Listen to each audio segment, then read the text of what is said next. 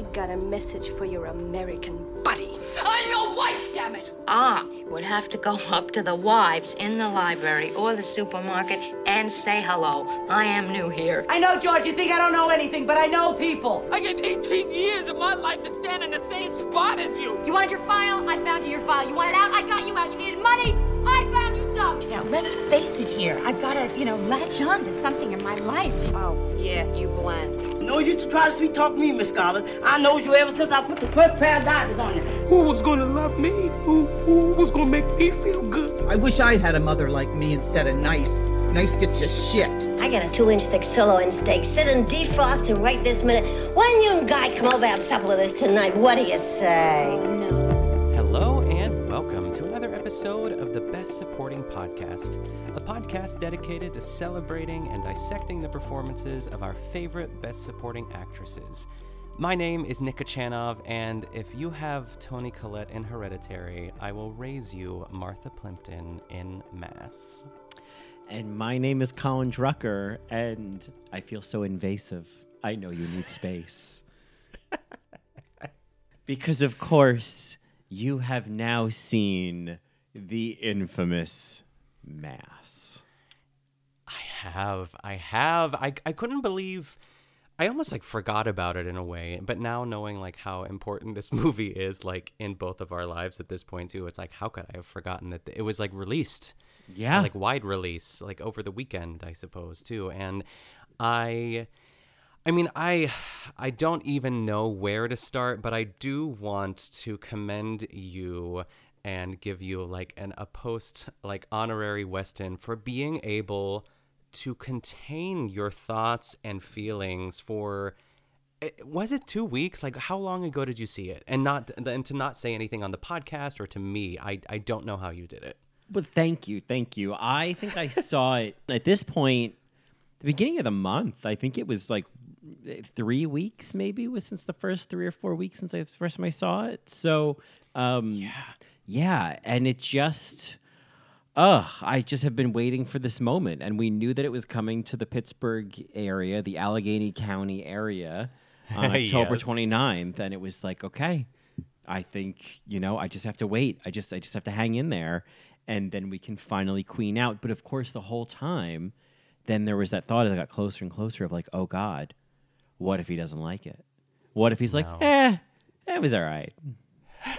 Can you imagine Ah. if i said that i i don't know I don't want to think about that, but I, I will say before we get into the meat of it too, I um my movie going experience was lovely. It was it was actually my Yep. second movie back besides In the Heights. In the Heights was my first movie that we saw. Keon and I both saw like post. I mean, I don't want to say post pandemic, like during the pandemic.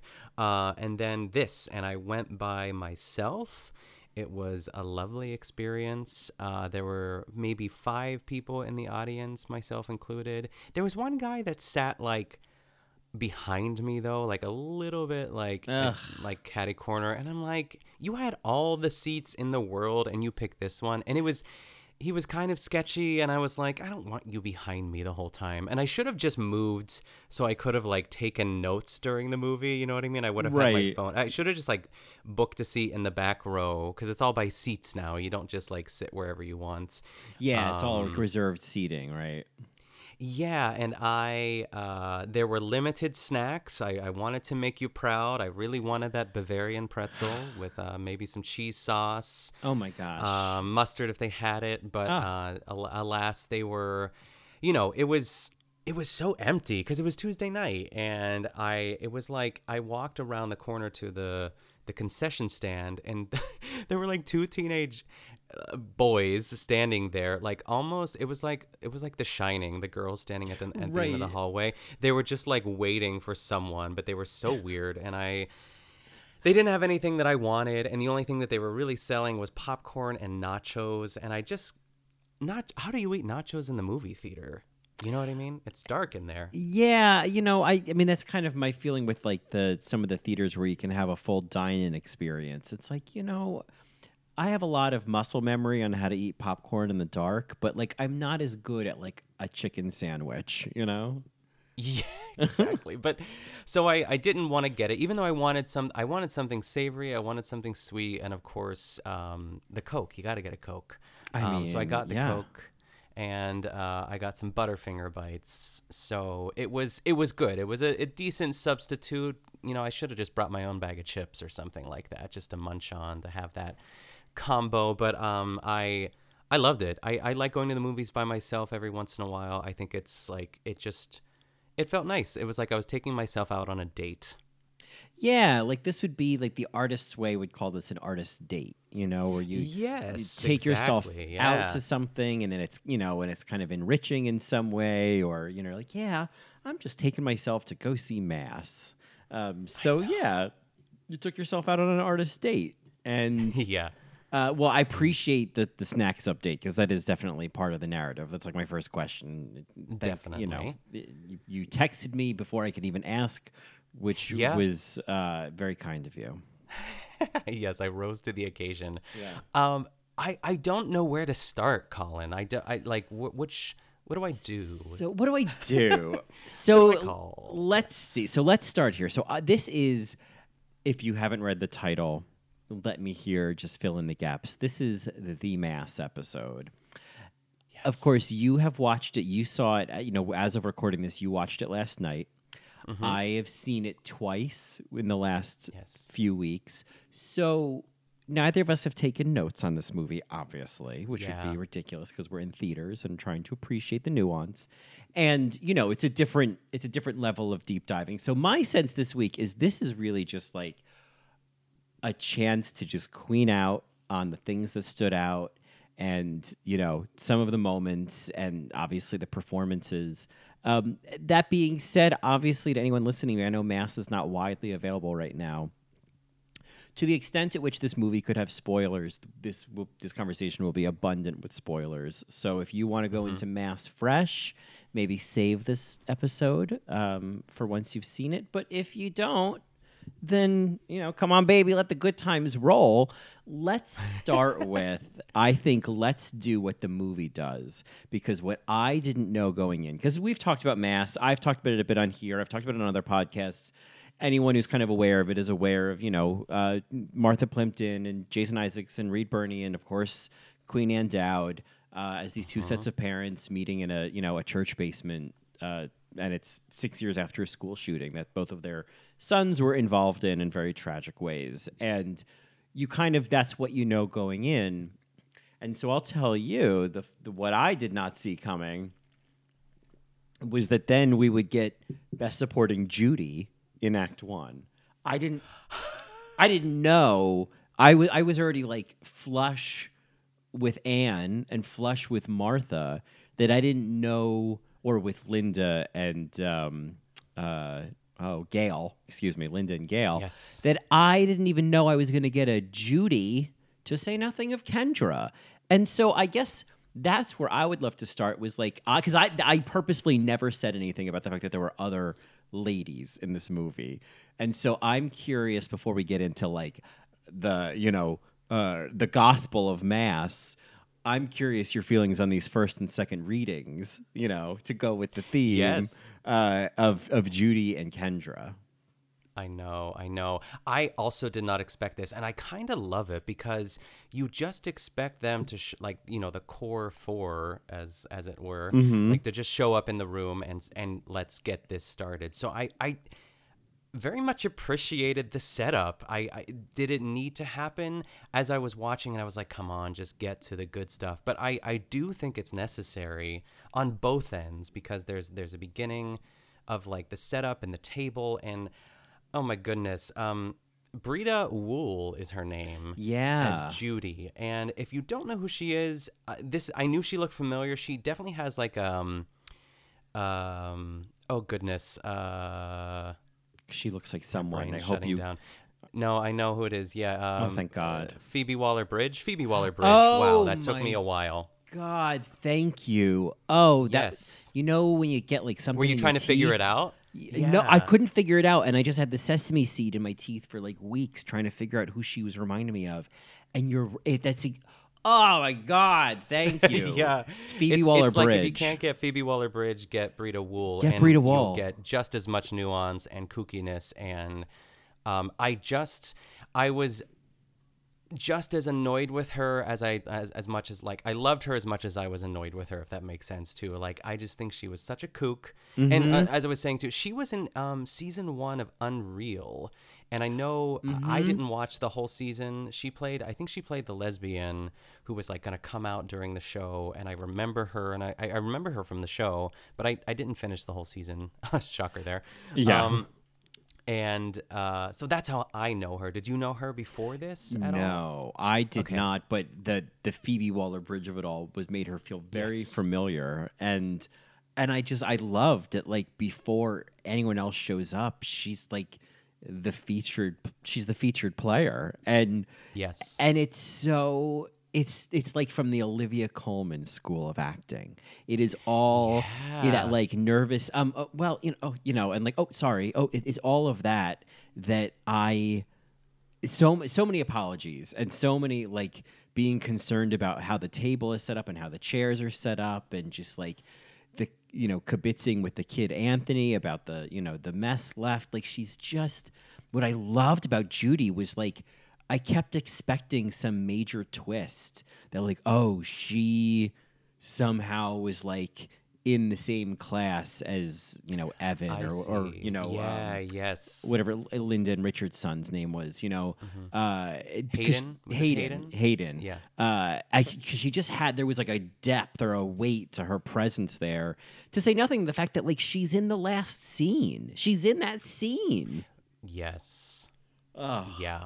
She's, I mean, she's, uh, you know, I, I guess an assistant to the BSA, but she almost feels like it's like this, I don't know, emerging new category here. It's like she's I not know. in the movie, but she is, of course. Uh, obviously, she's on screen. And I really liked her. And I, I, I love, you know, just her centering that table in the room. And she bought bagels and she has Oh, yeah. like, not thinking, you know what I mean? But I think in her mind too, it's like that's the only thing she could do. She's like, I can't just like set up a table and leave. I have to do something else. And I love that that's what Judy decided to do, or that's how it was written, I guess. yeah, way too many snacks. And I love when Anthony's pulling the stuff out of the bag and he's like, "What's this?" She's like, "Oh, that's my lunch. You can leave that in there." Like it was just like Yes, yes, such a yes, yes. slapsticky moment, and she it just.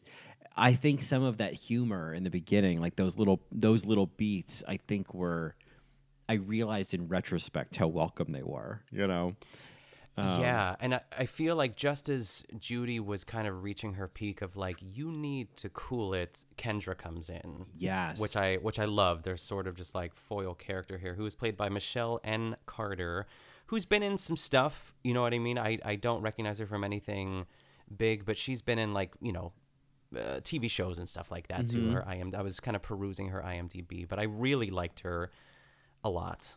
Yeah, yeah, there was kind of a relief that she was there as kind of a buffer between Judy and you know the the uh, the core four, as you said, uh, because Yeah. it's just like, oh, thank God, there's a professional here who's going to manage the situation, you know, at least in terms of setting that up and getting them all kind of situated. But then, um, I, and I love how it's like.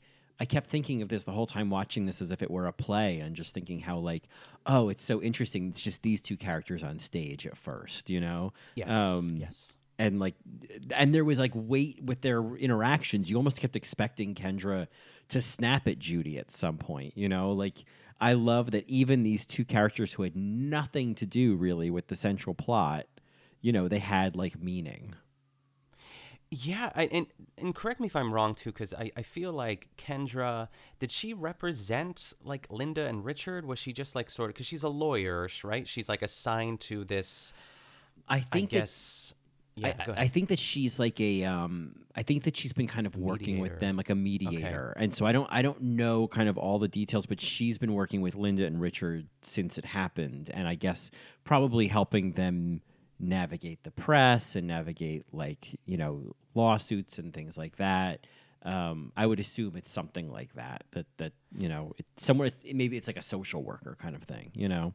Kind of, yeah, in a way. And I- again, uh, this sort of attention to detail that you know Kendra has is you know and it made perfect sense you know Judy put the, the the tissues in the middle of the table and Kendra was like don't put it there make sure it can be seen but don't don't push it because it just it, and it makes it makes so much sense to not really it would not be appropriate. And Yeah. the one thing I have to ask and maybe it just went over my head is the the pictures the stained glass like art projects of the kids in the like that were hung in the window. Was that just because it like was kids art projects was there was there something symbolic that I was missing that would they were hung in the room what did you I think of that? assumed it just looked like blood, like the the red hearts kind of looked Oh, I like. see. I assume that was a little kind of nebulous. They didn't, you know, they didn't hit on that very hard. But I guess it was like, uh, it, it's almost like that thing of like when somebody, you know, it's like if somebody's parent dies or somebody's a relative dies, and then you like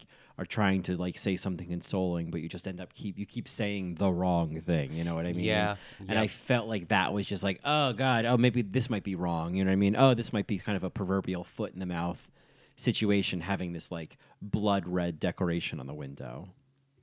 Yeah, I get that. I get that. And just the room itself too. I love that because it's interesting because um, Keon did not go see it with me, but I showed him a couple clips and he was like, "Okay, this is." He's like, "For some reason, I just pictured this like." You know, two hours of people yelling at each other in this like dark, dingy dungeon of a room, but Right. it's not. And I think it's so crucial that th- the room was filled with light and warmth and not that because the conversation and the subject matter is, you know, that take that checks that box. Right. Yeah. I think it would be like too heavy handed to have it be in like some anything other than I, mean, I think the juxtaposition of having this really dark conversation in this like very comforting space, you know, and I think you know even Judy says in that last scene like it's healing here, you know, and uh and I think that I don't know. You know, we talked about this a little bit with the Exorcist episode as kind of watching something having kind of a, a Catholic upbringing as a foundation. And there was something about this movie where having like a having gone to Catholic school, having a Catholic upbringing, there was a sensibility about this movie. And I, I don't even remember if this church was I don't think, even think they were Catholic. I think they were like Episcopal. know, That's like a line in the in the movie. Yeah. Yeah. like, well, it's it's an Episcopal church. Well, it's Episcopal, yeah. But just a church theme, like just church people, like there was just something about that where like I I don't know. I it, it just I, I can't even put my finger on what it was, but just it it left an impression. Um, I felt like I understood who Judy was because I felt like I must have met a Judy in my life. You know what I mean? Oh yeah, I I don't know. It's like what is her official position with the church? I don't know if she ever like says that out loud or if we find out, but there's a Judy at every church, you know. what I mean? Yeah. It's like she's she's probably like in her like early 30s or something like that. Not married yet, but like pretty enough, but also really heavily involved with the church and just kind of throws her life into that, I guess. Yeah, and I think all of this is set, I think, in Ohio, and so there really mm-hmm. is a a sweet midwestern, you know, uh, uh, kind of, you know, just wants to be accommodating. Even with Kendra, Kendra's like, oh, "I'm just gonna do some work in the car." She's like, "Oh no, come hang out with us." You know, like oblivious that Kendra does not want to be Yep. with anybody and i'm just like oh no that sounds so lonely you should hang out with us like there's a a real sweetness or heart is in the right place quality with judy and i think there's something about like her presence in that last scene and like even her having that line of like there's something healing about this place that i liked that she was by our last impression of judy was not that she was like a total dodo you know?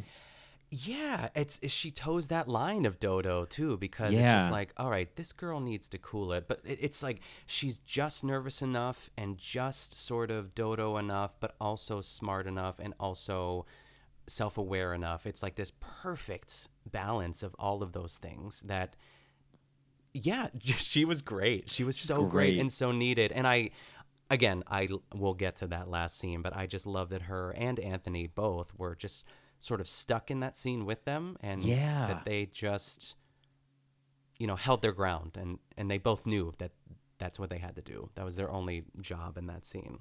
I just love that. I, I mean, yeah, like the presence of like supporting characters in the in like potentially the most important scene. I just love that. Yeah. yeah. so that they're kind of our warm up act, and then we meet Gail and Jay in the car 1st um, Martha Plimpton and Jason Isaacs, and I mean, it's. I would let I it's like to say, you know, give me your thoughts on Martha Plimpton. I mean, maybe let's start with because that's a that's a loaded question. Let's start with Yeah. give me your thoughts on Jason Isaacs.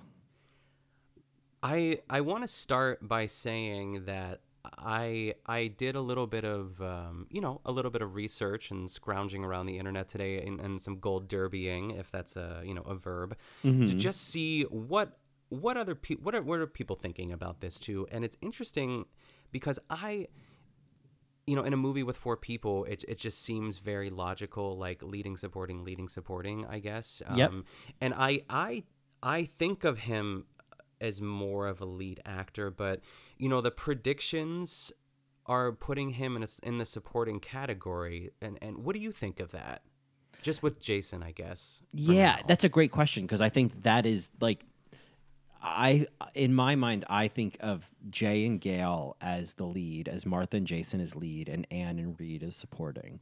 And it's like in terms of like screen time, it's like a hair Mhm. difference. I mean, Yeah, it, yeah, it's yeah. not that much more. I guess in terms of like when I think of these characters, when I think of, like to me, I mean, I guess it's all because like Linda then becomes like the BSA of the four. But in a lot of Mm-hmm. ways, Gail to me is the main character and is the lead of the movie. I mean, it all Yeah. comes down to Gail. So even from that point of view, like narratively, I, I think this is, you know, first and foremost, this is about Gail coming to terms with forgiveness. This is from that very first conversation. So the, the the long way of saying to answer your question, I see it as as Jason Isaacs would be in the lead category.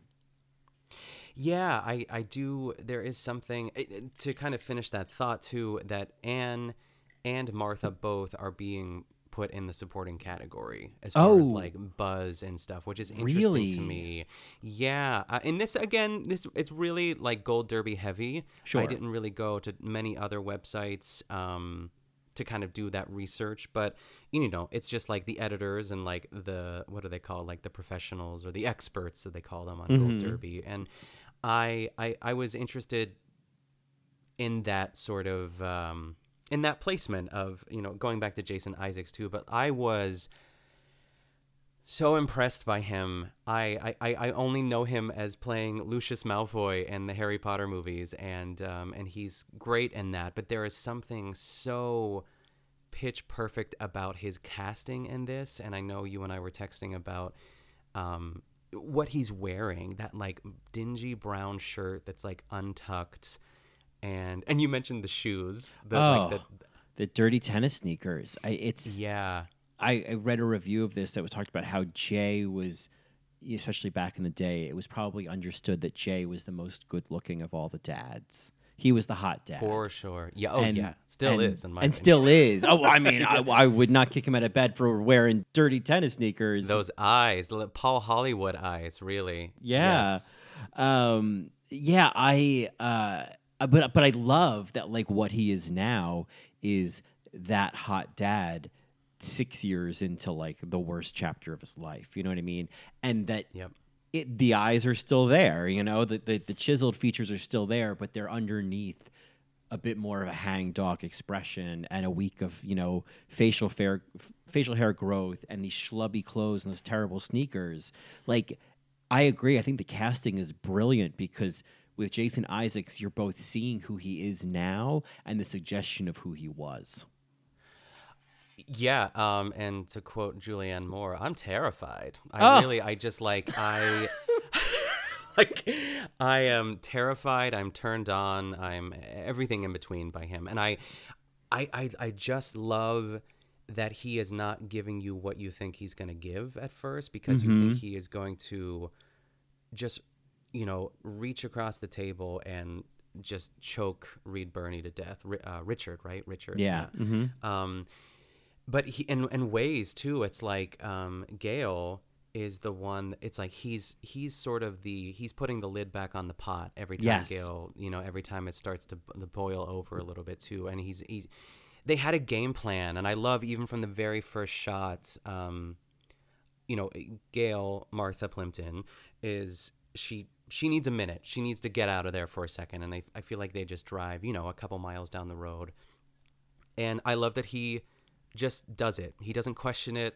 It's Mhm. like they they have survived, and I think that there's something really important about the fact that Gail and Jay are together and Richard and Linda are not because I I, feel, I just feel so often that like n- both parties would be divorced and separated because it's just you know when something horrific like that happens it's it's next to impossible so I love that they they are still on the same page and together and come in with a game plan I guess Yeah. I I mean Gail and Jay, that marriage is uh God, I'm like, uh, I can't even like it is so it is one of the most realistic marriages I've ever seen in a movie. And like I just feel like I can see like these are two people who have gone through hell and have probably had just you know wanted to break up you know what i mean probably wanted to divorce like probably have have faced all of that and they look so war torn at this point. point and they mm-hmm. look i love how they both and you can see it with gail as well you can see the, you could see the vibrant version of them. I mean, like we obviously we see a more vibrant version of them because we've seen Martha Plimpton and Jason Isaacs look a lot happier than they do in this movie. But Yeah. again, I think you can kind of see who Gail was as you know six years ago and like what this has done to her. And I and I you and I think what's so, what's most beautiful about it, and obviously we see this play out in the movie and like that climactic monologue is like the way that they have just through it all have just like remained at each other's sides like through like Yeah. there it's just you know and i know we'll get into it in detail but when she has that last monologue bef- but before she starts she like reaches out to him and she's like jay i just Mhm. no just come here i just need you here like Ugh. that is so powerful that if like i just if i'm gonna do this you have to sit here with me it's oh god i love the two of them i just ugh I know. Th- There is no question from like the moment you see them on screen till the very last like minute of the movie that they it truly feels like this has happened to them. Mm-hmm. You never question it. There is not one shred of like, "Oh, you're acting now." No, It is like it is two of the most like lived in performances I've ever seen Yeah. on film.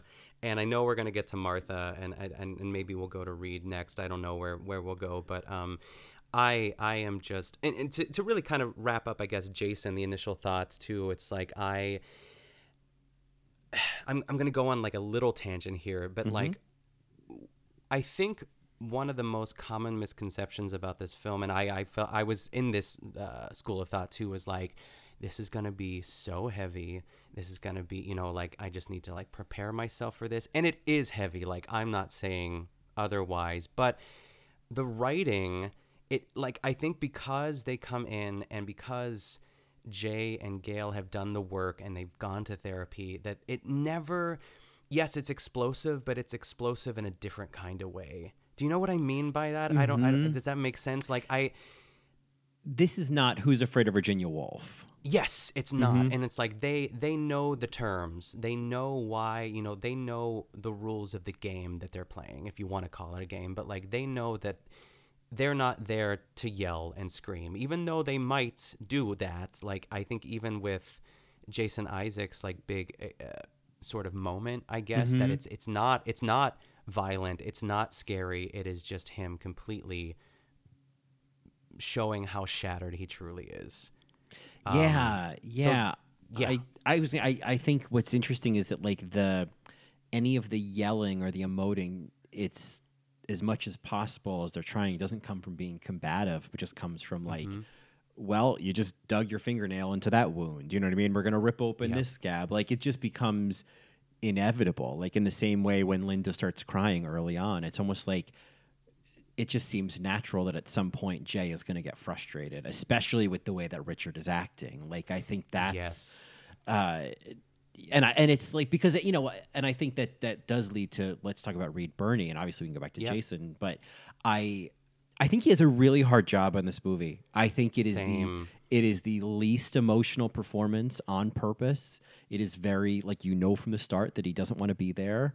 And what I think is so perfect about him is that eh, Jay more than Gail, it's like Jay it's one thing for Linda to break down and to cry, but I don't I think Jay would feel a certain satisfaction if Richard really broke down and cried. Like I I think it's like I need you to admit that you had some part in this because it's like Linda is like if you weren't sitting here, Linda would probably, and we see it by the end. Oh my God, we see it by Mhm, the end mhm, that if you're not mhm. here, Linda will be like, yeah, I, I had to have some part of this, you know, like, oh, we'll get to that speech, but like, um, I think that that's what's so interesting about Richard being so obtuse is that it prevents the kind of closure that I think Jay thinks he needs. And I think Gail is almost beyond that. Like I think she's given up on getting that kind of pound of flesh and it's like that won't e- and I think that's what her speech is about in the end of like I have to, we have to forgive them like we just that's the only way we we're going to come back to life, you know? And like Richard being broken won't make won't help Jay and Gail heal, you know? Yeah, but Jay doesn't know that yet. No, I feel like Jay, it's interesting that Jay has gone down this path of it seems like he's gotten really involved in like probably like one of the- the parents that we see from Sandy Hook, you know, that will Sure. speak at certain events or will, you know, just become sort of a public figure when it comes to gun control and, and school Mhm. shootings and whatnot. And it sounds like Jay started to get really involved in that. And like that makes sense to me of like he's quote unquote doing all the right things, uh, you know, to kind of deal with this. And I think Gail is kind of taking this longer form approach of like eventually arriving at forgiveness. You know, like that's what's really going to heal us. Trying to change gun control laws isn't really going to heal what happened to Gail and Jay. Yeah, I, I that line of that Jay says about like I, I don't get pleasure from it. I don't get pleasure talking, you know, going and making these, uh, you know, these lectures or whatever you would like to call them. But he doesn't know what else to do. I, Yeah. I think that that's, that that is the only thing that's really keeping him, for lack of it, like from uh, not ending at all. I Right, guess, you know, right. like it's there. There are some I, and I guess it's I think you know I really tried to think and maybe you can help me with this too but like I, I feel like um, you know if we were talking to Ann Dowd here it's like what it- what is everyone's objective when they go into this conversation and I think with with Gail it's looking she's looking for her own forgiveness I guess she's looking to see if she can forgive not I'm I, I- that's like I almost don't want to jump ahead to that too but I'll just leave it at that but I, I think that Jay is kind of looking for an explanation, I guess, or like because he's he has all this data. He you know the brain scans and like you could have Mhm. spotted this and like you, uh, a sort of omission of guilt and that you fucked up as parents. I need you to he- I I need you to say that. I need to hear it from you because that's the only that's what he thinks is gonna help him. Yeah, I think that resolution of knowing where did this come from, and I think that is the challenge that Linda, in particular, and and Richard are presenting is like, you know, could we have missed something here and there? Absolutely, but like.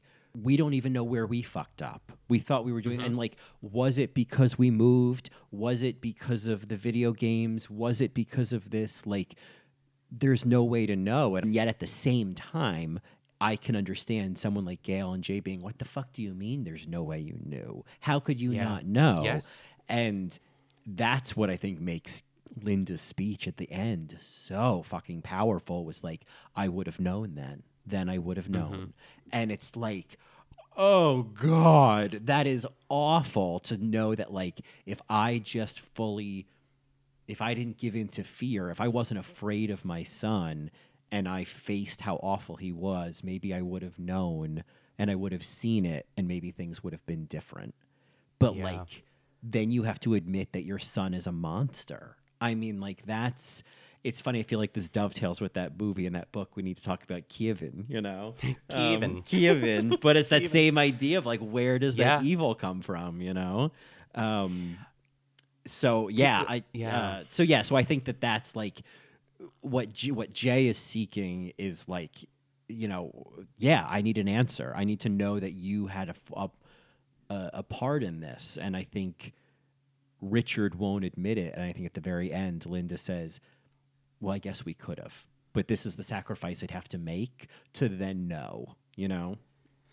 Yeah, I mean, going back to Reed Birney, I, I, I totally agree. This is this is it's in ways probably the most difficult role. Like they're all doing heavy lifting. Let me let me just say that too. But like it is not um, showy. He doesn't get to break down. In fact, I, I he doesn't like you said. He I don't think he wants to be there. I think that he is you know it's the fact that him and uh, you know richard and linda are separated i think he just wanted to withdraw withdraw from the situation. I think that like whatever healing or lack thereof he's done on his own or with a therapist, I think he's just he's a lone soldier, I guess. I, I, I don't I think he just wants it to all be over with, but at the same time, like the shame that he feels and the guilt that he feels is also really for me it was really apparent because it's like you know when you did something so wrong and and you just you're like yep i did that. Yep i know. I know. I fucked up. What, mm-hmm. yeah it's it's there's like a moment where he says that. He's like yes i know. Anything you could have you have thought or like criticized like i have done that to myself like tenfold. You don't need to tell me what i already know about myself. And i think that's part of his frustration with jay because that's exactly what jay wants. Yeah. R- richard is that kind of guy where it's like i'm gonna do this grieving by myself in the bedroom when no one else is around and no one is going to see or hear mm-hmm. all of those awful thoughts. Like no one is i'm going to experience this reckoning on my own. And i have to believe that that was part of the reason that he and linda divorced yeah. because she clearly wants to process things. And mm-hmm. you're totally right. That's like the exact the exact thing that richard has spent the last six years compartmentalizing is what Jay is after. It's like he's looking for the marrow and the bone. And I don't even think Richard has that for Jay. I think there's no marrow in that bone. I, I don't think yeah. there is a simple answer of like, here's where we fucked up. Here's here where it was our fault. You know, um, yeah. I, I think it, you, in some ways, I, I, I wonder that if they even had that, would would Richard be willing to just hand that over just to be done with it? You know? Yeah, it's like there's some there's so much of me that just feels like just thinking more about Reed Birney as an act like he's a good actor but like it's like I think the character of Richard doesn't belong in this room like and you can mm-hmm. tell and I think that is why you know he sticks out because of that and like maybe to the untrained eye you're like oh well he you know you know these other three are so you know are, are, better actors than he is or that you know they had these moments and he wasn't giving us anything too. But like that's that's just not how it was written at the same time yeah. either. Um and it's it's it's difficult. And i think with him there's a lot with richard there's a lot in the ways that he will correct Linda on things or the way that he'll yeah. negate something she says and you know Linda will just kind of look at him while he's saying something. Like a lot of with Richard is in the subtext and it's in between what he says. I think it's it's really uh, it's a fascinating performance in like that he he doesn't get the privilege that Jason Isaacs and Martha Plimpton and Ann Dowd get of like letting off some steam of letting it out. yeah you know? And i think that's harder to maintain in some ways. So it's yeah. um you know as an actress sexual it's it's it's very vanilla you know what i mean? Like i'm looking for like hardcore martha plimpton you know? But i respect yes. like what that how much work that is to play that character. Mm-hmm. Mm-hmm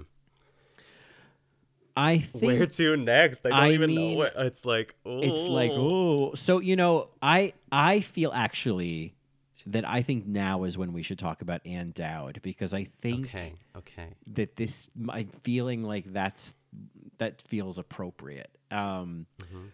So give we haven't we've kind of we've we haven't really said anything about her. I I, I, avoided saying things. I didn't want to qualify anything, and we haven't talked about her yet in this episode. So, give me your feelings on Linda.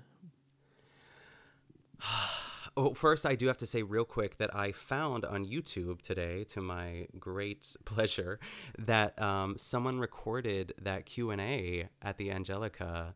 Um, Oh. uh, that night you were there, so it is Oh. available on YouTube. It is through the Angelica Theaters. Is that what it's called, right? Angelica. Yeah, the Angelica Film Center or something like that. Yeah. Yeah, yeah, yeah, yeah. Um, it's it's on their like official YouTube channel, and it's it's well made. The sound is great. Everything that you described was spot on, and you even get Oh. to hear her say, "I feel so invasive." It's beautiful. We Oh meet my- Joe, like the microphone. So I, that was really. Oh, cool. it's I wanted to, that like- one. Oh my god! Yeah, it, it's oh, actually that one. Yes. because I wasn't sure because there was uh, someone, uh, one of our, our listeners named Alex. We've been emailing, and he was actually at the 7 p.m. viewing or the screening, and was the Q and A after, and he said, "Oh yeah, it was you know some of the same stuff." But I wasn't. So that's so great that you actually get to see. I feel so I invasive. I know you need space. oh gosh, it was it was it was exactly as you described it, and her handing her mic off and Oh, talking that's to Joe. Thank you, Joe. oh, I'm I'm so really glad you got to like see it. Like I was it. there. I was. I wanted to save that for the pod. I wanted to text you immediately, but yeah. So I feel like I'm all caught up, and it was it was beautiful, and um, Oh, that's so uh, good. she's. Ugh. I, I think just this is such a perfect role for Ann Dowd. Um, I I think that you know I'm thinking about all these characters and like what stage of grief are you, and not really in the stages of like you know anger, denial, all those just you know what we know grief to be, but like um, processing grief, I guess. And I- I feel like Reed Birney is at like the very start of it because he hasn't yet, or he- Mhm. at least he's he's not really willing to do that. Uh, that's like a clumsy way of saying it. And and Martha's on the other hand, or, or Gail rather, she's the one that's probably closest to getting out of it, I guess. And and and Ann and Jason are somewhere in the middle, I guess. um, Yeah. Yeah, a lot of, that anger journey. and sadness Yeah. and yeah, yeah. um, mhm. and so much of this i, I want to say i wish i had i wish i had the, the chance to see this twice. Um, i should have made an effort to do it because i want to see it again and i will see it again. Um, but she's at the top of her game. There is like no question that she will be nominated for an oscar. I, I think you know according to gold derby and what i'm seeing like she's her and kirsten dunst are kind of at the top of the um, Who would have ever thought? Oddly enough, I know. This is I know. this is this is ridiculous.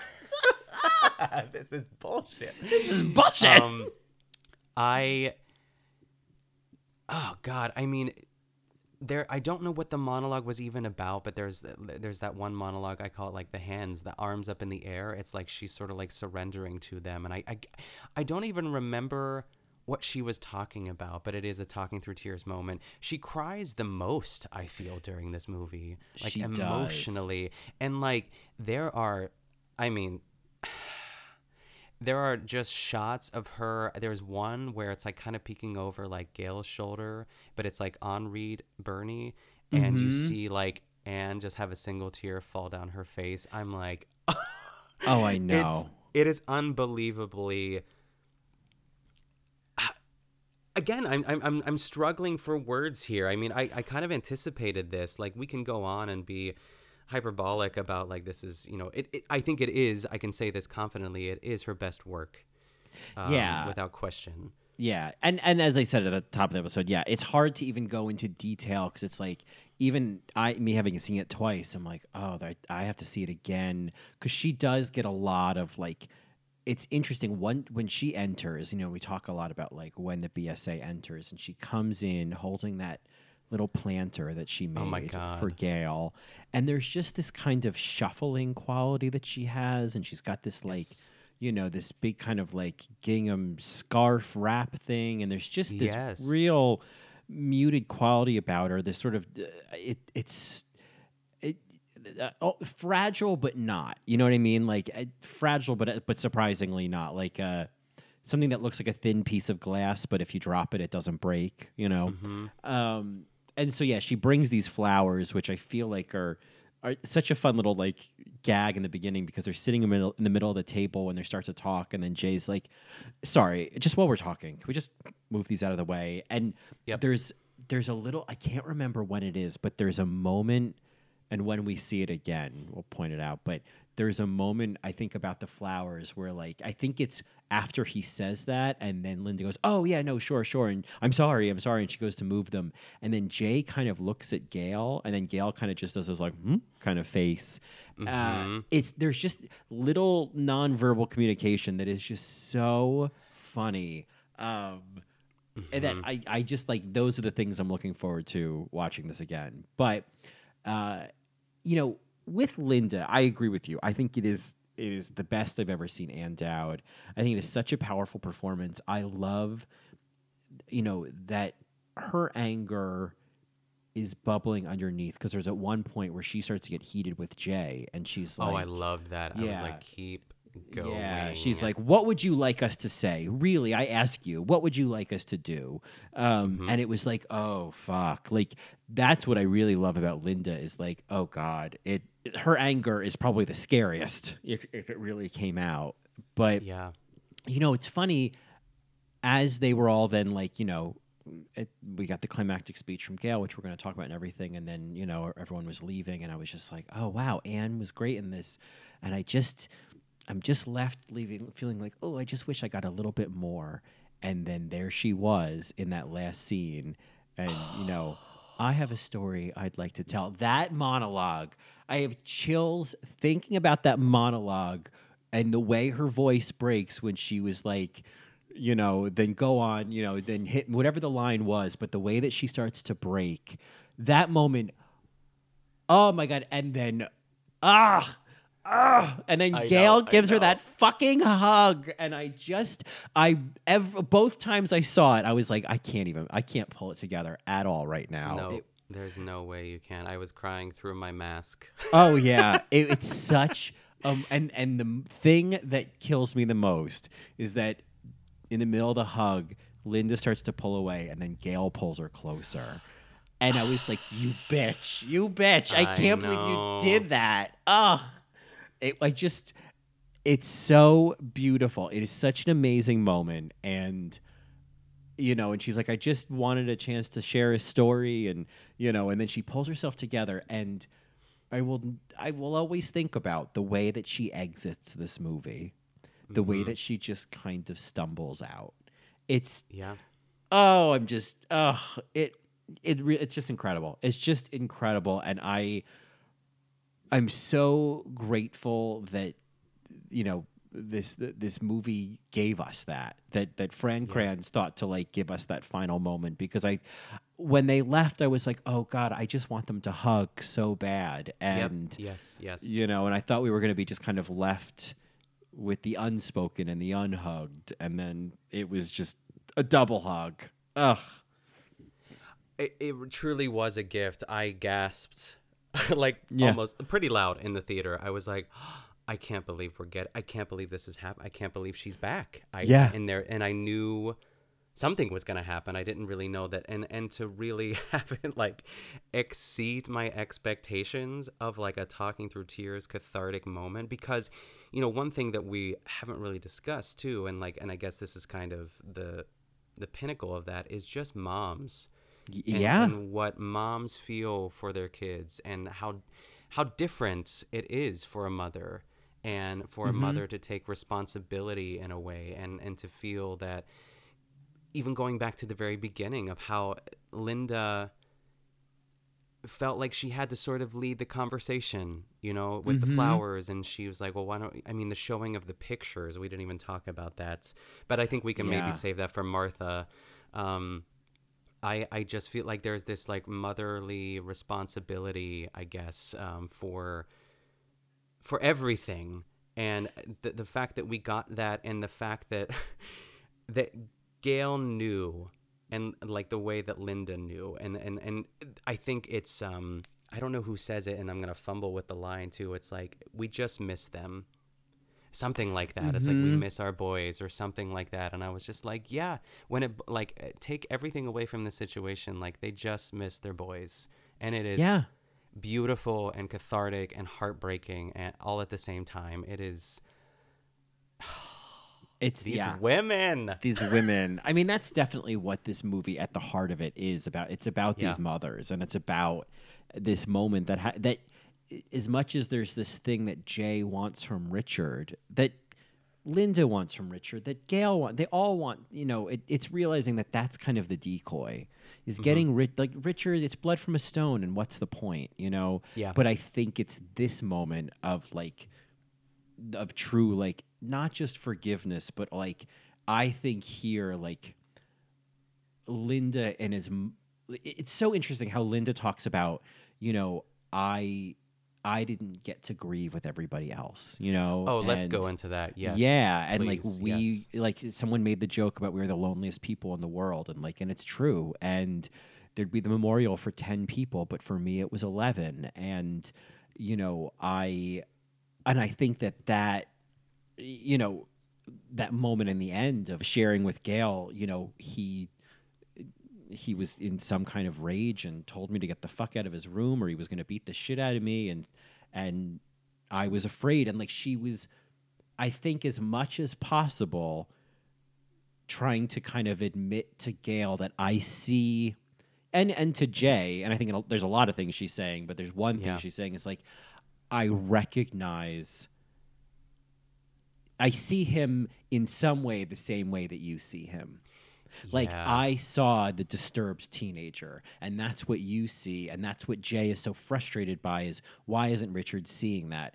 And in her own way, she's admitting that I saw him, and mother to mother, I got scared, and Yeah. I have to carry that. And I think then Gail hugging her, it was like, we, you know, we're all gonna sit with shit that we wish we didn't have to sit with. I so I can forgive you because I can empathize. You know.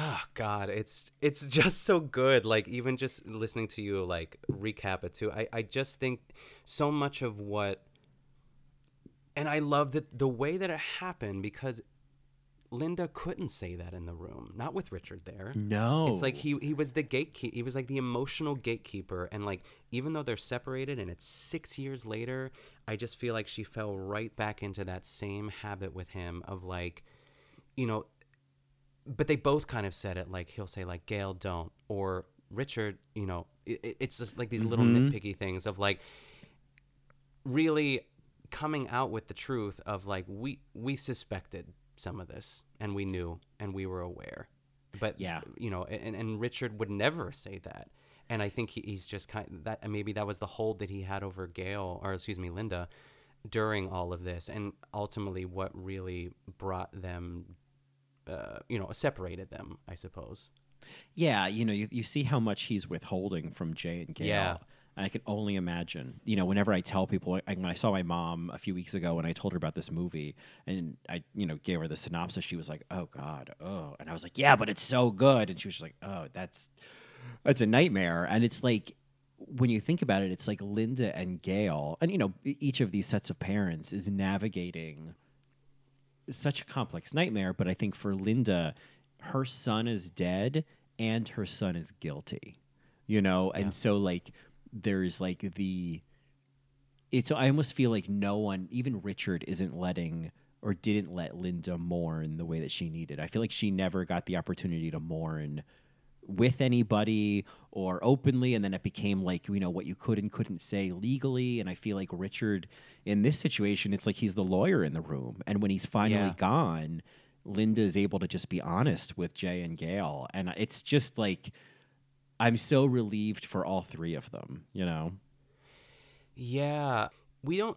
We often don't see, you know, and I, it's not that I like seek this out either, too. But like, you don't really think about even the fact that um, Linda and Richard's son was a victim. You know that they Mhm. like because he was the one who did it. But I mean, he's a victim of you know mental health and and and uh, you know just they tried to get him help too. It's not like they didn't do anything at all um, and, and maybe in like a lesser like a, a movie that was not written so well like the dynamic between linda and richard you know i picture like a scene at their house like i need to talk about this and you just won't talk about it you know but Mhm, like i'm mhm. sure that happened at first maybe and maybe that's kind of the overarching problem but i i think that richard to maybe i almost said sympathize with him too is like what is there to talk about you know at its core Yeah. like what what what can we say what can, but again that's just showing his resilience to really unpacking it i guess and I get that. Like it, it's almost Yeah. like what what do, what do we even want to talk about? Where do we even begin? You know, I mean, like I think that's uh, I think that's so real. That's something that be, can become so overwhelming to talk about that Richard just goes right to the place of like, well, like any question that comes up in this conversation, he's like, it's all in the documents, it's all in the reports, like, Yeah. you know, it's all been covered. What more is there to say? And it's it's all of this, and and I think it's what Linda admits at the end is like what there was to say was like there was some hint that there was something wrong. And I think sometimes that is what grief is about and forgiveness is about is like when possible can you make sense of it all you know like especially when it's a like a tragedy like this like i think when somebody commits suicide or when there's murder or something mm-hmm. like that it, it's such a jarring change from what your day to day is it's such a it changes the fabric of your reality so drastically that i think part of the forgiveness process is like i need to intellectually as much as possible be able to make this make sense so that my reality can come back to form again. You, does that make sense? Where it's just like I have to be able to put the pieces together so that I like know what reality even is. Yeah, I guess another word is just like blame, especially for Mhm. Jay. Like, I need you. uh, It's like taking responsibility, but I, I don't know what else to do besides blame you at this point. But it's like forgiveness is really the only thing that will wash away the blame, or at least that instinct to blame, because you you're searching for that answer or explanation. And you know, even in the like them talking about or uh, Jason, or sorry, not Jay, or Jason Isaacs, yeah, but Jay talking about those brain scans and like, do you know about this? And like, it, it just even with that like thirty seconds of um, dialogue there, you know that that's absolutely what he is just like drenched himself in is research and like how Mhm. because that's that and like these talks and going out and talking about gun control it's like it's like you it's probably obsessive at that point Yeah, yeah, that'll make it make sense. and yeah. after six years, I mean, I think the timeline in this is so important. I was talking to Keon about it earlier. He's like, "Oh, it's six years later. I thought it was like right after it." But I think that's that's not. I almost said that's not the movie we want to see. We want to see. We want to see six years later. We want to see how this is still affecting everyone, and that they can actually sit down and have a quote unquote like rational conversation about this that it's it's important that it, it's able to gestate and like evolve and see where they are after all that time Yeah, I think if it was just a movie of people yelling at each other, it'd be like, well, what's the point? You know, like Yeah, this is yeah. indulgent, you know, whereas there's a forward motion here, which I think does bring us to Martha Plimpton and and that because she is so restrained through so much of the movie and uh, you know even more than Reed Birney at some points and that she is all but reactive acting throughout so mm-hmm. much of it and she's this simmering pot that like is you know almost boils over almost boils over but not quite and you're just like waiting for it to happen. And you know going into this movie I was, you know, I, I I was familiar with all four of them, and obviously had high expectations and was not disappointed at all by Ann Dowd. I was familiar with Reed Birney, and he's great in this, and seen Jason Isaacs. Like basically, the point being, I was Jason Isaacs probably surpassed my expectations. I've never seen him this Oh, good, yeah. but there was some sense of like I had a of what to expect. I my takeaway, especially the second time around watching this, is like Martha Plimpton damn near runs away with this movie. I Yeah. mean, it's remarkable watching her in this. Like it's just it, like it, it's just so and when she gets that final speech and but really even before that like the story like when she's telling the story about um Evan is that name Evan you know when he when he's Yeah. playing baseball and he gets really dirty and then he comes home and um and just kind of like the way that she recounts that story and like kind of fully relives it and and then just breaks into this place of like I I just I think I'm ready. I think I'm I'm ready to forgive you. Like we just we have to and like the I think there's something fascinating about the desperation of forgiveness. So many times we see people talk about it or arrive at it begrudgingly And here we see someone who is just like, oh God, I have to do it. I have to just forgive you. I have to make this yes. happen. We have to move into forgiveness. I can't feel this way anymore. And I think that's, especially after six years, I think that's where that six years thing is really powerful. Is like, this isn't rushed. It's just like, I'm ready now. And it's been about being ready to say it out loud that I forgive you because that's going to, Yeah. it's going to make it real. And I just, I think that that's, the idea that that that Martha Plimpton will not that Ann and Martha will not walk away with every award humanly possible is just baffling to me. This is this is just really I the perform I'm just obsessed. I'm obsessed with Martha Plimpton in this movie. Honestly, it's just incredible.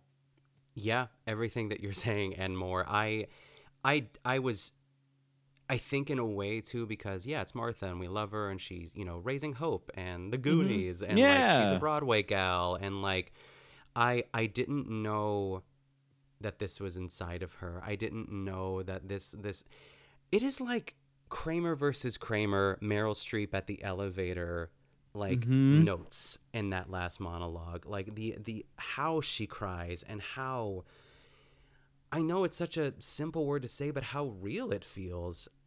Yeah. I, I I was in awe of her. It is like it's like it is transcendent. Like from the moment, not even like in the car, but like once they get there and and going back to these pictures, and it's like again, Ann uh, as Linda is sort of leading. I guess that was something they talked about. Like let's. Mhm. I- I don't know why though. I don't know why they would want to bring pictures of like their sons and to.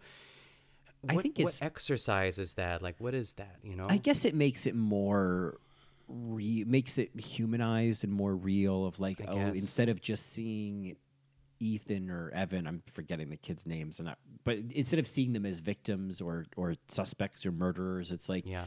here he was at 3 years old before any of this was you know a reality and and I could see how that would give a a broader image it's interesting how both Linda and Gail have these like memories of their kids they eventually get to talk about and Yeah. and the the pictures and the memories are meant to humanize their kids and the story that Linda ends up telling is certainly way less heartwarming but it indeed does humanize her son as well like it gives some some explanation and so i think that's what all of this was about was as well as like Richard is so caught up in the in the numbers and victim and, the, and this victim and that police report and whatnot and I Yep. think you know that includes his son and that includes their son and I think Linda and Gail in particular are and Jay are more focused on like them as as human beings.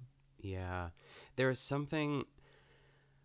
I mean, w- once they sit down at the table and the pictures come out too, there is there is a moment, and I hope I didn't imagine it, but I, I do feel like it, it does happen where, you know, she gets to the baby picture. I think is that that's when she really has to like stop, and Mhm. she's so upset that like her her sweater like the material on her sweater like on her chest like just below her neck starts to tremble a bit it's not in the hands it is like her Mm. entire body and i was like how did how do you do that? How do you do that? It is something that you see in like real life. It is not something you see on film. It is she does things in this movie like you, you mentioned before with her and jay um these nonverbal cues that they give each other too but like there are plenty that are just by herself that they capture. And i was like oh my god like Fran Kranz. It sounds like a cartoon name, but I know it's not. And I, I just have because he wrote and directed this, and he's Yeah. 40 years old, and I just am in awe of him. I, I, I do feel like we have to, you know, have that conversation at, at least at one point too. That like I, I, I like what they chose to kept and to keep, excuse me, and the fact that he is a Broadway guy. He was like in uh, he was in like Death of a Salesman on Broadway and, and something else I think I read, and that this movie feels like a play even though it's not. I thought that so many times. I was like, oh, th- I'm sure this was a play before, you know, or it could be adapted, and it definitely could be. But there's so many, like the intimacy of this movie. It would it would all be lost in a theater unless it was like in the round. You know what I mean? Like I just don't know if it would work that way. But I love that those elements are incorporated. Uh, in in a way, I feel like Judy and Anthony and Kendra are like the um, you know, they're the stage hands. They're setting setting up the show and th- they set the stage literally and sort of figuratively, I guess, like in this room for uh, for the, all the drama to happen, and then it's like they they go off stage and they're behind the scenes and. It, I, I just I just love that it has that feel because it, it works so well. I yeah, I think it's interesting thinking of this as like it could so easily be a stage play and even the first time I Mm-hmm. saw it, I kept thinking about how this would work as a stage play. And yet I'm so glad it's a movie because we get the close-ups and we get the Yeah. p- purposeful angles and like uh, there's just we get the see the intentionality. we Yeah. see the tears. We get you know just different shots that highlight certain things that I just think like, oh, I'm so glad I get to see this up close. And um, I think the blocking is so purposeful. And like I agree, if they were to do this, it would have to be in the round because there's just it's such in the round blocking. You know. Um, Yeah, well, I mean, I, with with Martha, I- think the the I know this is a minute detail, but the raspy voice did everything for me. It that's just, what it was. Yes, go. oh go, go, yeah, yes. I just I think it's it's that. It was just the in the same way, like the way that that she's dressed. I mean, like I was thinking about like what a dark Halloween costume. Like a couples, two couples could go as Jay and Gail, and Linda as and Richard, and Linda's holding the bucket, and Gail's got the blue sweater and the white coat, and Jay's got the dirty sneakers, and Richard's in a suit. Like if I saw two couples dressed as the two couples in in in mass, I. Don't know, and if they had two friends playing, you know, Judy and Kendra, and with and- the plants, yes, plant at the party. Yes. Oh my God, I would have lost my marbles. But you know, I, it's all of those little details. Like I just with with Gail, it's like even her hair. I just felt like I just Mhm. I I'm so fixated on like how I can tell who Jay and Gail were. You know, Yeah. um, Yep. And I think the casting is really smart there again because we've seen Jason Isaacs as this like dashing hot guy in all these other movies, and we know Martha Plimpton.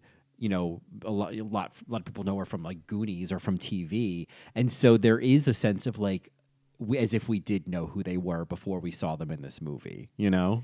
Yeah, I I I feel like it is um in a way I was like thinking today I was like would I have loved to seen like Gail light a cigarette outside? Yes, but I'm, I in a way I'm glad I didn't see it. Does she smoke? Maybe. We don't know. Like it, it's just like these things that like you could easily categorize them as, you know what I mean? But like Mhm. I I love that she we don't see any of that, but the rasp her like her mouth, the way that she talks, the way that she like it's like she almost has to like it's like her mouth is like zipped and it's like Yeah. these tight like thin lips and it, it's like it, it it kind of is just like prohibiting her from like saying anything and it works well because that's that is her whole game like in the first like hour and 45 minutes of this movie is like she again it's like the the the lid comes off the pot and then she kind of just like goes back to it's almost muttering but it's not Yeah, and and I like that when the lid comes off, it's interesting how it's it's a little bit less directed at Linda and Richard and more at Jay of like what she really needs to say is that we need to forgive them. We need to do this. It's interesting how she's saying like you know, I'm ready to uh, like at the beginning of the movie she's like, you know, we have a plan. And it's and I wonder what his understanding of the plan was because I feel like by the end it's as if she kind of like ropes him in of like this isn't just for me like we have to move on. I need you to move on too with me you know? Yeah. um and and it's uh, you know thinking about the end of this movie because I, again i think this ultimately all becomes you know about gail and linda but primarily about gail. But i love at the end when they can hear the choir rehearsing upstairs and jay starts to cry you know and like i feel like gail is kind of the the anchor in that moment like i feel mm-hmm. like jay mm-hmm. starts to break but gail I- guess maybe to your point of where they are in the grief cycle. I feel Yeah. like that he's been moved into sadness or into depression or maybe just Yeah. sadness, you know, and she has been moved into, you know, it, it the angelic voices as she ascends in forgiveness. You know what I mean? Like there is that element, but I think that's really true is that she and I love that and I'm I'm all here for the religious concept that like Gail achieves a certain enlightenment. I, I don't know. I guess there's a I'm with Judy in that there's kind of a comfort in that. Like I am not uncomfortable with the idea that there could be some spiritual shift happening right now, even metaphorically or mostly metaphorically. I don't think it's really happening, you know, like a you a religious miracle in real life. But you know what I mean? Like that there's some symbolism that like Gail has achieved, you know, that that sort of Christian enlightenment. Yeah, I think it's I'm, I'm gathering my thoughts too, but I Jay like I think very clearly states at the beginning that he's he's not religious like and you know he he get he's the first to sort of get up and walk around and get a bottle of water Mhm. and and and maybe at the end that there is a a possibility that that's maybe what could bring him through all this like the way that he looks up at the music it's like what i would Mm. love to know what is in his head because i feel like you know with uh, i think of like 12 step programs there has to be some sort of higher power and i, I wonder if it's uh, similar in any sort of like grief counseling you know uh, of, Mhm. of you have to find what that is and that's what that moment was kind of saying to me. It's like it's not like he's gonna walk up and say, "I think I'll join the choir." It's but I think that there's there's like a reconciliation. There is a uh, I, I guess a curiosity maybe of of how that could be, or he's just really going through it and he happens to be looking up the stairs. But it's in, it has to be intentional. In I think it is. I think Yeah. it I think there's a sense that like he has gone this like you know, doing all of the quote unquote right things and doing the talks and doing the research. Like he's he's kind of tried to find his own enlightenment. And I think it's not so much like a strict like Christian thing, but I think it's to your point, this higher power thing, and that like part of forgiveness is handing over all of those feelings. Like I think so much about forgiving somebody is like I have to Surrendering. let yeah, I have to surrender like I have been the prison guard making sure that you stay in the prison because so long as you're the pr- in the prison then justice is being served. But what you don't realize as the prison guard is that you're also in prison when you're in a when you're a prison guard, you know? Yeah, and so yeah. it's it's kind of like by me leaving the prison it no longer a i'm freeing myself and b it no longer my life and my happiness no longer depends on whether or not you're in that jail or not and Yeah. i i think that that's i think that's what and i think that takes a real like a lot of trusting something unseen you know it's a real Yeah. trust fall and a real just a leap and um I think religion or spirituality creates a structure around that that helps you understand that process or work through that process in a way that is um, has steps and is practical. You know, Yeah, and, and I love the you know the the total polar opposite of what we've been shown or what he sort of put his faith in quotes into is the research, the science um, of how like the medical background of how the brain works, and and and that's all he's known, and to sort of set the, and and it didn't work. It doesn't Yeah. work. It, Yeah. It's not going to work. Um, and so he has to sort of search for a new a new route really and maybe that's it and that's kind of a beautiful ending for him too i mean i i just there is so much of this that's like sort of like i have such doubt you know like Oh, at I the end of that where know. if they were on a bench together you know that's he would just fall into um, Gail's lap and just weep. But I'm glad we, I'm glad it wasn't a weeping moment. I'm glad it was like it was definitely tears, but it was I don't know. It just it it, it was uh, it was really fascinating to watch.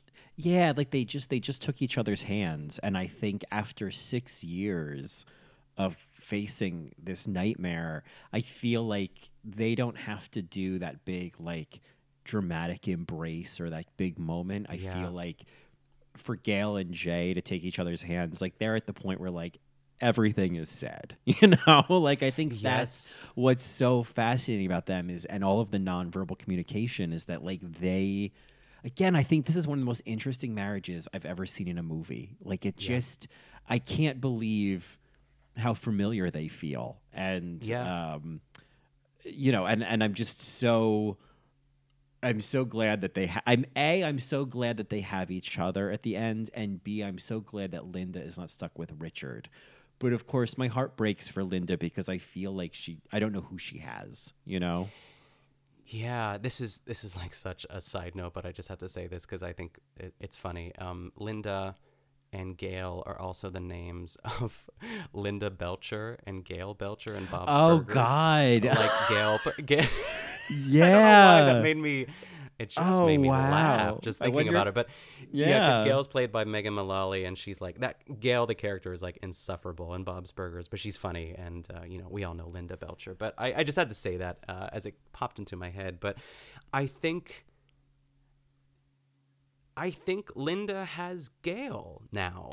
Yeah. In some strange, twisted turn of events that Mhm. you know even i don't was it said the first time the first goodbye when reed Birney was like i gotta go that He's- um yeah. Mhm. there, there was something about like you know keep in touch you know like was that was it during that when gail said that I think there like, was- afterward the second time I think it was. Uh, I think it was before they left the room. They were like, "Well, you know, certainly, you know, uh, keep in touch." You know. Yeah. Um, it, it was just, and it was sort of that thing of like, what would we keep in touch about? Like at that point, it was like, what would we keep in touch about? But I think now, and it's interesting because I think we learn earlier in you know. Gail admits that she wrote to Linda a lot. She's like, I wrote you too much. And Linda was like, no, no, no. And so I think now it's like they already have that. I agree. I think Linda and Gail have each other. I think there will be letters, there will be visits, there will be phone calls. Like, uh, oh, thank you. yeah God. she's not coming over for the fourth of july but i feel No. like they will they might call each other because they are both mothers who lost their sons like again kind of erasing everything of like how that happened they will forever be bonded by this tragedy Yeah. and that that's i don't know the thread that connects them i guess in some strange way Yeah, in some way they like it, it's this is such a weird thing to connect it to, but it's the only thing I can think of is Mhm. on Drag Race when they talk Of about like no yes. one else will know what this filming the season was like except the Yeah, other people in the room, and there's just something specific about that of like even in a really awful situation, there's that thing of like I don't have to explain anything. You know, you you know, like you you already know, and Yeah. get that um, out of the way yeah, yeah, and I think you know, in part of forgiveness, I it, I don't think this is necessary always. I think you can forgive someone and never see them again. But I think for Gail, it makes sense that part of her forgiveness process is an evolving relationship with Linda. I think so too. And one thing we didn't mention as well that that this is not just you know Linda and Richard's um, son.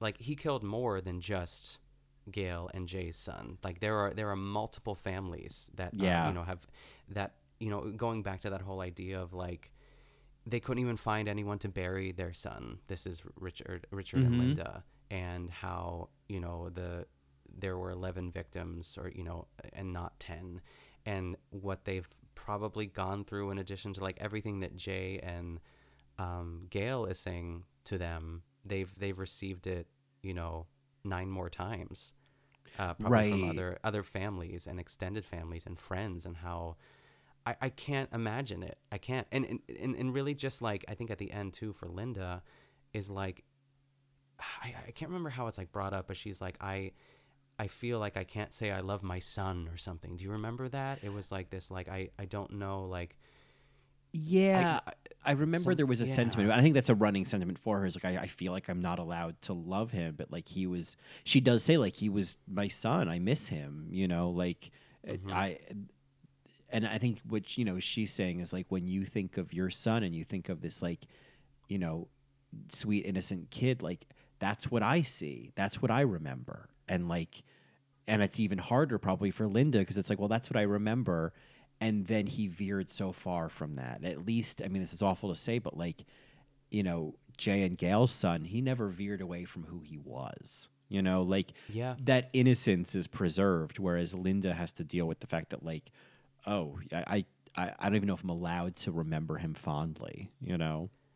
Yeah, it was such an. I mean, again, this is because of the writing too, but like I, it's these characters seem so real that like it was such a great tactic for Linda to ask Gail about a memory.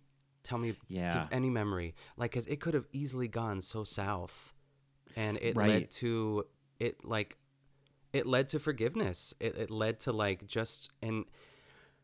I don't know. It's like, I don't, did Gail learn that in therapy? Like, who told her to say that? Besides the fact that it was in the script, like, because it did seem. I, I, I braced myself as I was watching. I was like, why is she doing this? Why is she saying Oh, I that? This, know. this is not going to work well. But it it did. Yeah, because at that point, I think Gail was saying like, I feel like I failed him. Like I was gonna make sure that Yes. his memory wasn't, you know, uh, His life mattered, That, yeah. that he mattered. That there that he was honored in some way. And I just, I, I just don't I don't feel like I've done that. Like, and, and it's like, and how do you even do that? People say that all the time. Like, Yeah. something happens. Well, I'm gonna make sure that no one forgets who you are, and there's a legacy, and like. The reality is, people die every fucking day. Yeah. So everyone can't leave a worldwide legacy, you know. But Linda is making this perfect point of like, this is it. You remembering him, like you, you know, keeping these memories alive. Like that's it. Like that's that's all you have to do. You know, Mm-hmm. like that's that that's what it means to honor somebody.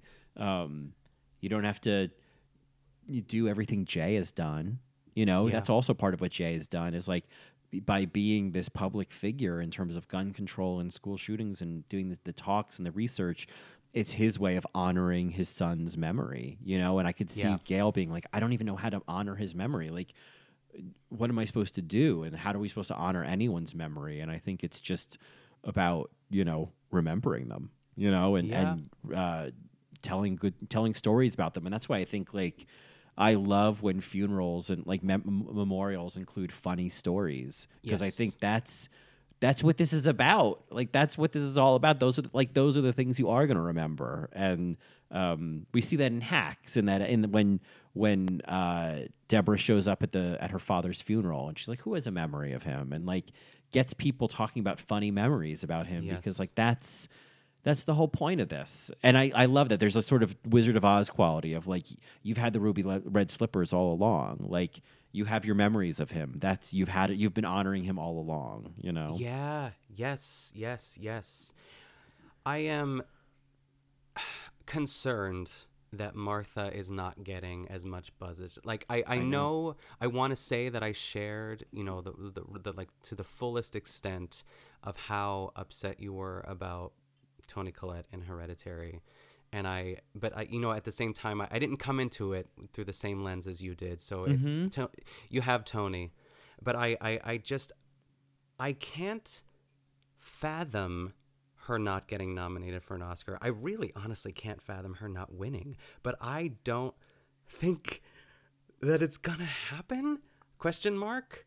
I, I just is it is it just a Julianne Nicholson like is it just like okay it's early Nick like don't worry Gold Derby's and- Gold Derby's not the end all be all but like they have their finger on the pulse and I just don't know I think and part of- why why Yeah. I think part of it is like there it's just the sheer number. I feel like it's just the sheer number of performances and movies and fucking Belfast is going to win everything. I mean, I, I just know, I I'm sure. Belfast is great. I'm just like, "Oh, you're shutting my girls out." But um I lead think actress is tough this year. Sorry to interrupt you. Go ahead. No, Yeah. that that's exactly the point. Is I, I think it's really really tough, and it like I think again like we've said this a thousand times, and it this is clear proof of it that like the Oscars do not represent the best performances of the year because I'm with Yeah. you. Toni Collette in Hereditary, Hereditary, please make room for Martha Plimpton in Mass as just like the performance that is not going to get recognized as the best performance of the year. Yeah, I'm telling you, listeners. Like, I, I- I don't, I don't know. It's because it's it's not Ann. Like, if this was Ann, you know, there's so much bias because we love her so much anyway, too. But this is just me going into a movie. It's like how I felt about Mo'Nique and Precious. It is like even more so. I was like, I can't believe we get to witness this, and how lucky are we to like watch this actress give us everything she possibly could in this movie. I I can't stop thinking about it. I, I, I want to just, and that's probably how you felt about Toni. It's like, I, does everyone know that this exists? And like right now, it's sort of, you know, not a lot of people are talking about they're they're more they're more talking about Ann and would I be happy with I, I mean Ann Dowd being a best supporting actress Oscar Oh my winner. It is our it God. is our dream. Yeah. It is our dream. But it's like at the cost of Martha Plimpton not even getting nominated. Um it is it's it's Yeah, tricky. It's tricky. It's I agree. tricky and I'm I agree. nervous and I won't stop thinking about it until like the nominations come out, but I'm I'm hoping we get a Julianne Nicholson story. But but, um, but I guess in a way we were talking about earlier too, like should she be in the lead category? Because if she's not, I mean, if she is, I guess it's like you know Jessica Chastain and Kristen Stewart and like all and I don't know. I don't know. It's it's very upsetting. But of course, these are first world problems. I'm fretting over something that doesn't even like truly kind of matter, but it does matter. This is this is our life. This is what we're talking about on the podcast today, and Yeah. will be for a while. Yeah. Well, hopefully they will, you know, in terms of as the award season begins, they will stay in the conversation. Um, but I mean, I am so glad that we could at least have a conversation about them. And of course, we Yeah. are, you know, maybe we won't say anything yet, but we will be seeing Mass again soon in a couple of will. weeks. So we will have more to say from there. Yeah, I want to keep that a secret. I think it's, Yeah. it's kind of fun. Yeah, so we so this will not be the last mass episode certainly. I, mean I mean like watch out Rita Moreno award for excellence cuz like you know, Yeah, mass is coming for you. she's a shoe in for the Weston. I'll tell you that. Absolutely. Oh, I am so happy that we have both seen mass now and we can be mass holes, we can be masochists, we can just uh Yes. yes, we can worship at the altar of Fran. Yeah, Merry Christmas. Yeah. Maybe I don't know. It's like what is this episode? That's like I feel like if it was a Friends episode, it'd be like the one about mass. You know? Oh yeah, I'm planning to call this the mass episode. Yes, I Yeah. I agree. I Yeah. agree. Um, well, that being said, you know we're being played off, so uh, you know, enough of that. Uh, Yeah. Before we scoot on over to the best supporting after show, Peepers Be Peeled. Where can folks find more of you? Uh, they can find me on my other podcast, The Good Vanilla, which you happen to be a guest on this week, Colin. Oh my And god, we had such a gay old time. It was Ugh. so much fun. So if you are so inclined, if you are a Barefoot Contessa fan, or just love hearing Colin and I queen out about East Hampton, go over to the Good Vanilla and have a listen. Um, it was it was fun. It was a good time. Oh my god, it was it was so good. So, but I'll I'll just second all of that. Um, Yes. And uh, and of course you can follow me on Instagram and Twitter at you? And uh, of course, you can find more of me on my other two podcasts, All Right Mary, talking about Dragula and Drag Race and Drag, Drag, Drag. And you can find me in, in the Details, a celebration of nuance. And you can get me on Twitter at Colin Drucker and Instagram at Colin Drucker underscore. And you, and you can get more of both of us in a best supporting capacity on Twitter at BSA Pod. Or you can send us an email at thebsapod at gmail.com. Well, now that your peepers are peeled, keep them that way because the best supporting after show is coming tomorrow. And even with everything we had to say this week about Mass, we have even more to say about more things. So, like, you know, there's Mass and then there's going to Dunkin' Donuts afterwards. So, tomorrow, Dunkin' Donuts. Go see Mass, everyone. That's those are my last words. And go see Mass. And that, as they say, Is that